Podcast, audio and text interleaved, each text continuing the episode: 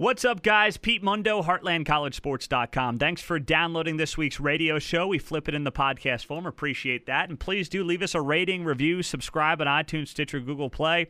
And of course, I will send you that free Heartland College Sports koozie if you rate and review the podcast and send me a screenshot of the rating and the review to Pete Mundo, M U N D O at heartlandcollegesports.com. Thanks so much, guys. Enjoy it. We'll talk to you soon.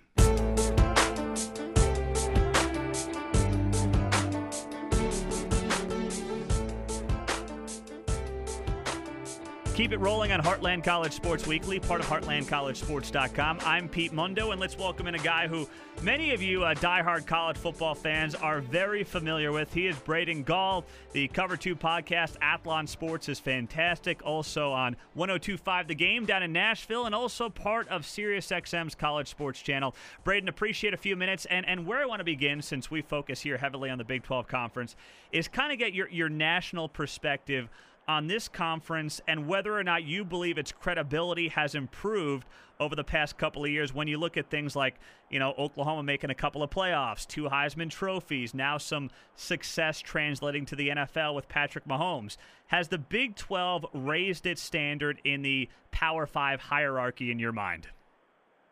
Um, it's a it's an interesting question because I think it's sort of how you frame it, um, and you frame it with a lot of really positive, really good things mm-hmm. that that the league can sort of you know hang its hat on. Um, not any of which, of course, are championships and, and that national championships and, and really truly competing for national championships. I mean, let's be honest, Kyler Murray had a great second half against Alabama. Were they ever really in that game? Baker Mayfield's playoff performance the first time into the playoff against Clemson was pretty much a blowout. And um, obviously, they gave Georgia a good run and came up short. Frankly, the offense was completely controlled in the second half of that Georgia game. So when it comes to national titles, the answer is still very much no. They haven't had defensive players that were worthy of national championship sort of teams since probably the the 08 Oklahoma team and the 09 Texas team, um, the old the Gerald McCoy teams where they had legit NFL players. I think Orakpo, those type of guys. So I, I think that's still a concern. Now I, the problem, or not the problem, the good news is I'm not sure I really truly define. There's lots of different ways define overall respect um, by just those types of things. I think the individual awards is critical. I think the amount you pay your coaches is indicative of that. How good your coaches are. I think mm-hmm. you know West Virginia goes and hires Neal Brown. I think it's a really good hire. I think Chris Klieman at Kansas State's a really good hire. Tom Tom Herman is starting to get Texas back moving again uh, a little bit. You've got Gundy, you've got Patterson.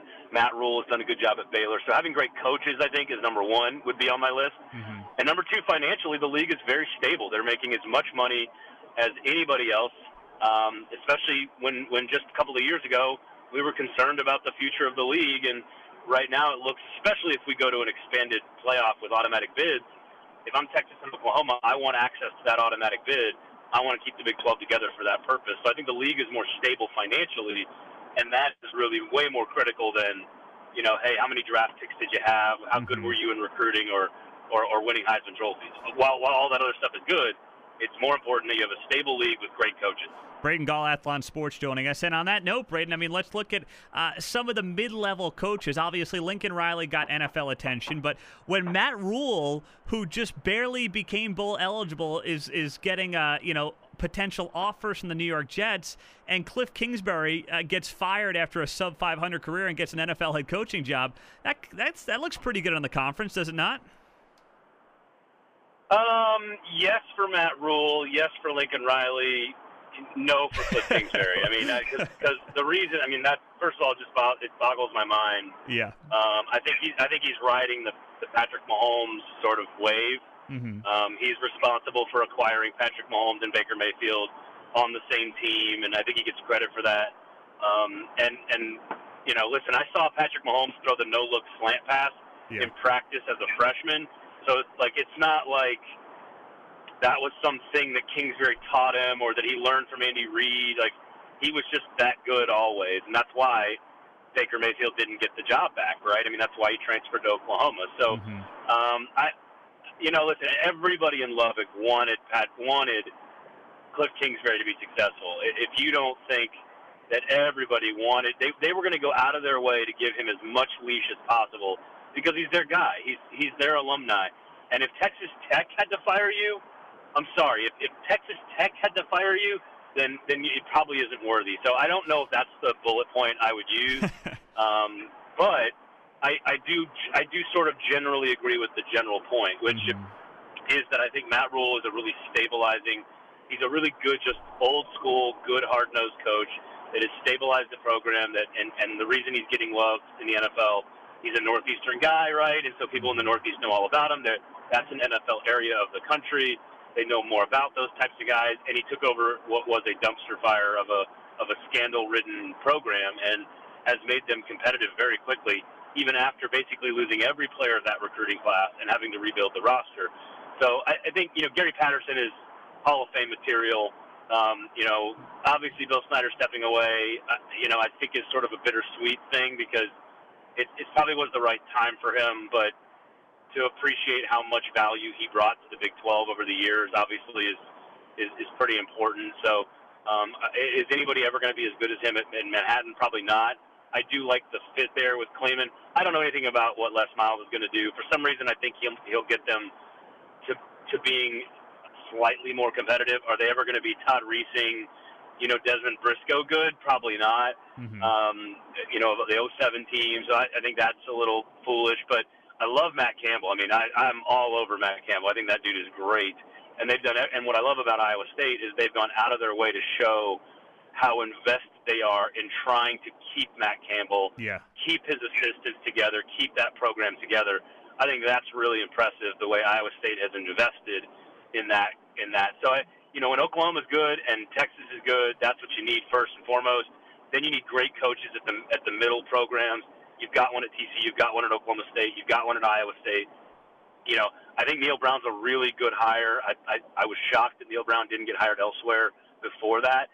He's got a lot of country twang to him. He knows how to recruit the South. I think he fits really well at West Virginia. Likes to run that offense as well. So I think it works with the personnel. Um, so I think West Virginia bounces back quicker than we thought. And Chris Wells, it's like Texas Tech went sort of anti-Texas Tech, right? Hmm. like instead of hiring, you know, Dana Holgorsen or Graham Harrell or the next best air raid guy. Yeah. They went out and sort of just hired a good football coach, and I think that's that's what Chris Wells was.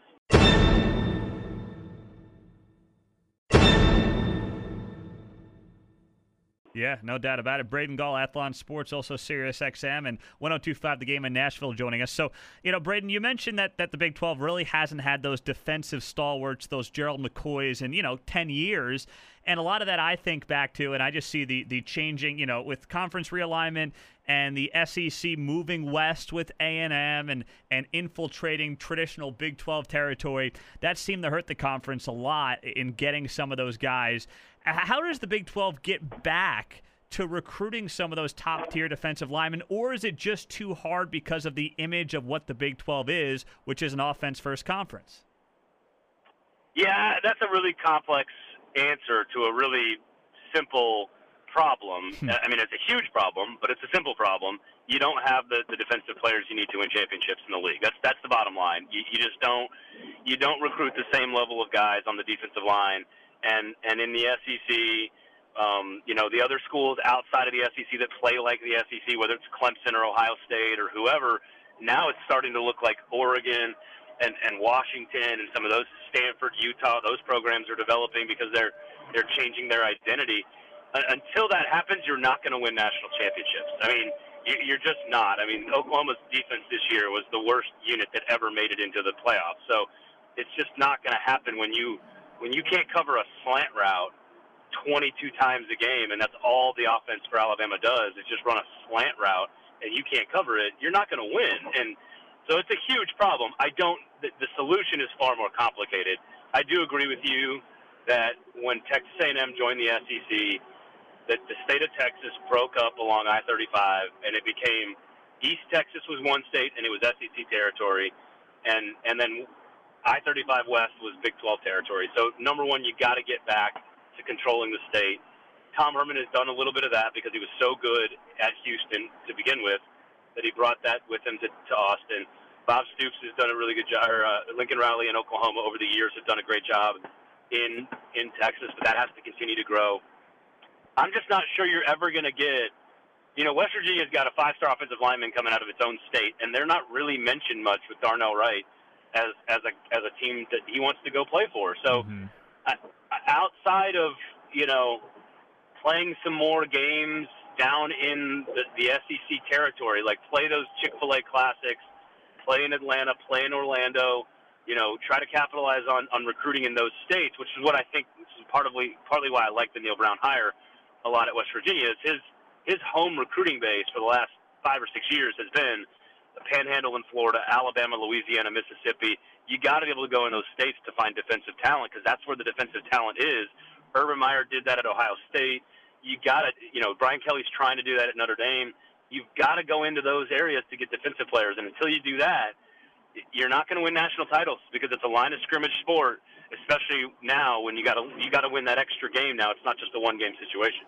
Braden Gall is joining us. Uh, Braden, you know, we've been talking a lot about Big 12 SEC and, and whatnot and what the Big 12 maybe needs to do to get on that next tier as a conference. But, you know, when you look at some of the, the middle of the pack games, you're right that in terms of winning the national championship, you got to have that D line to get over the hump. But, you know, in fairness, it's really been Alabama and Clemson, and, and not many people have been in the conversation otherwise if you look at, at these conferences and compare them, can you say, I don't know if you're somebody that gives attention or credibility to bowl games, but can you say, hey, the Big 12, it's it's gotten some good bowl wins here, whether it's Baylor against Vanderbilt, two middle of the pack teams, Texas and Georgia, or do you put no credibility to those because of motivation behind them? Yeah, I don't. I mean, I, if the SEC goes 12 and 0, I don't care. Uh, if the SEC goes 0 and 12, I don't care. I, I, I don't value bowl games. Um, as, as meaning anything more than just a fun thing to celebrate. It's very important that your team gets to a bowl game. Mm-hmm. Gives you extra 20 plus days of practice time. It gives you a, a, a trip that you can sell to your recruits. It's a celebration for your players. The players love it.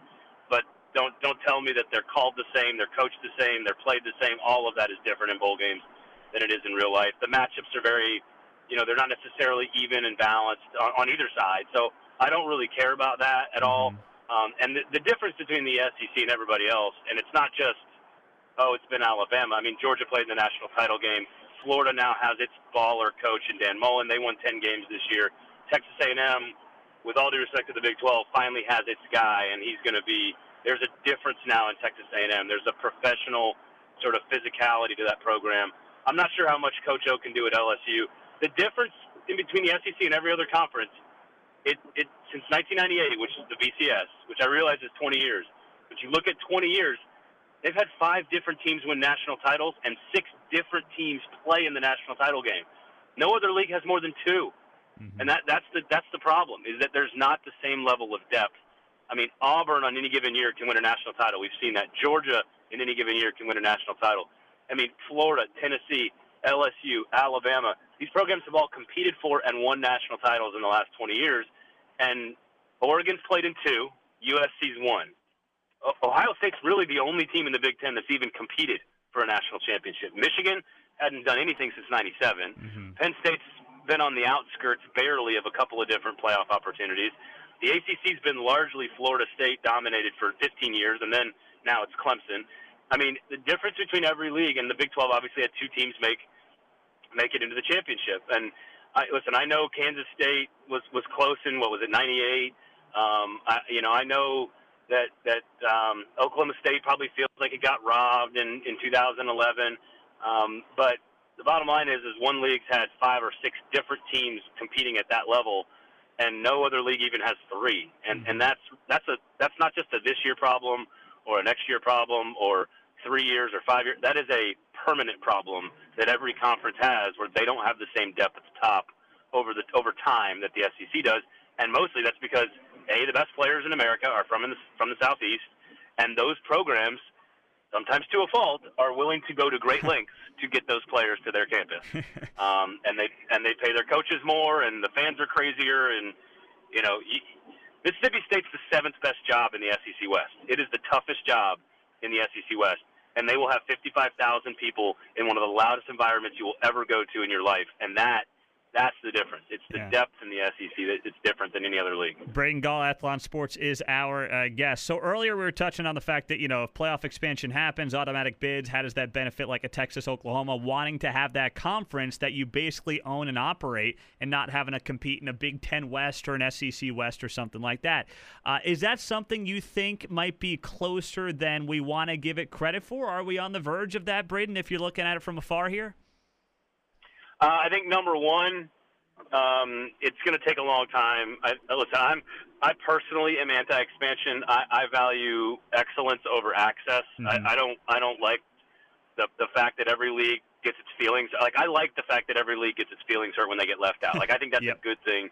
I, I make I think that makes the regular season so much more valuable and interesting. So I don't like the fact that you could lose four games and still get to your conference title game and have an automatic chance to make the playoff. I, I just don't like that personally, but that is the direction we're going.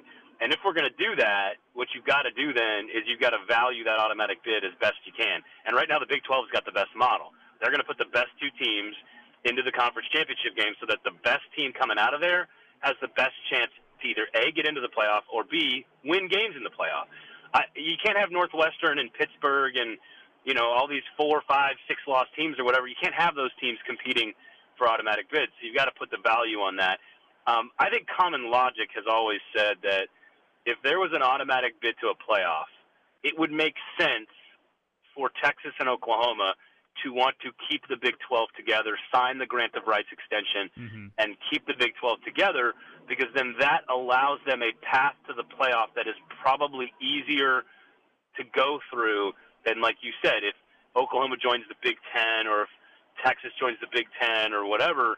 It, it's it's still on the whole, it's Texas and Oklahoma's world. Everyone else is still kind of living in it. So. Mm-hmm. Um, to me, that that seems like a way to quote unquote save the league. But financially, right now, it's doing very well. Um, it's better off per per school per dollar figure than um, a couple of other conferences. No one's going to ever catch the Big Ten or the SEC, but it's right there at number three right now. Um, so it, you know, I, I think there's a lot of value to an automatic bid when that happens, but it's not going to happen anytime soon. Fans need to be patient, um, and and I think what they're going to do is they're going to clear some some obstacles in the road uh, to get to that playoff expansion. So if that means um, you know changing the language in the committee room to make it um, value the not, the value of the conference title, if it's um, getting rid of divisions, if it's unifying scheduling across all conferences, everybody plays nine games, nobody plays FCS opponents in November, you know that kind of thing. I think they're going to do a lot of that stuff, tinkering. Okay over the next few years, and then in 2026, when the contract runs out, you'll see it expand to six or eight, and they'll figure out a best the best way to to make that work. Well, very interesting stuff. And uh, sharp guy, I always enjoy his work with the Athlon Sports Podcast, also Sirius XM 1025 The Game in Nashville. Braden Gall, Braden, thanks so much for a few minutes, man. Really appreciate it. Yeah, thanks a lot, dude. Loved it. Great insight there from Braden Gall. Thanks so much to him. And once again, please rate, review, subscribe, and then send me an email the screenshot of your rating and review to Pete Mundo, M U N D O, at heartlandcollegesports.com, and I will get you that free koozie in the mail. Thanks, guys. We'll talk to you soon.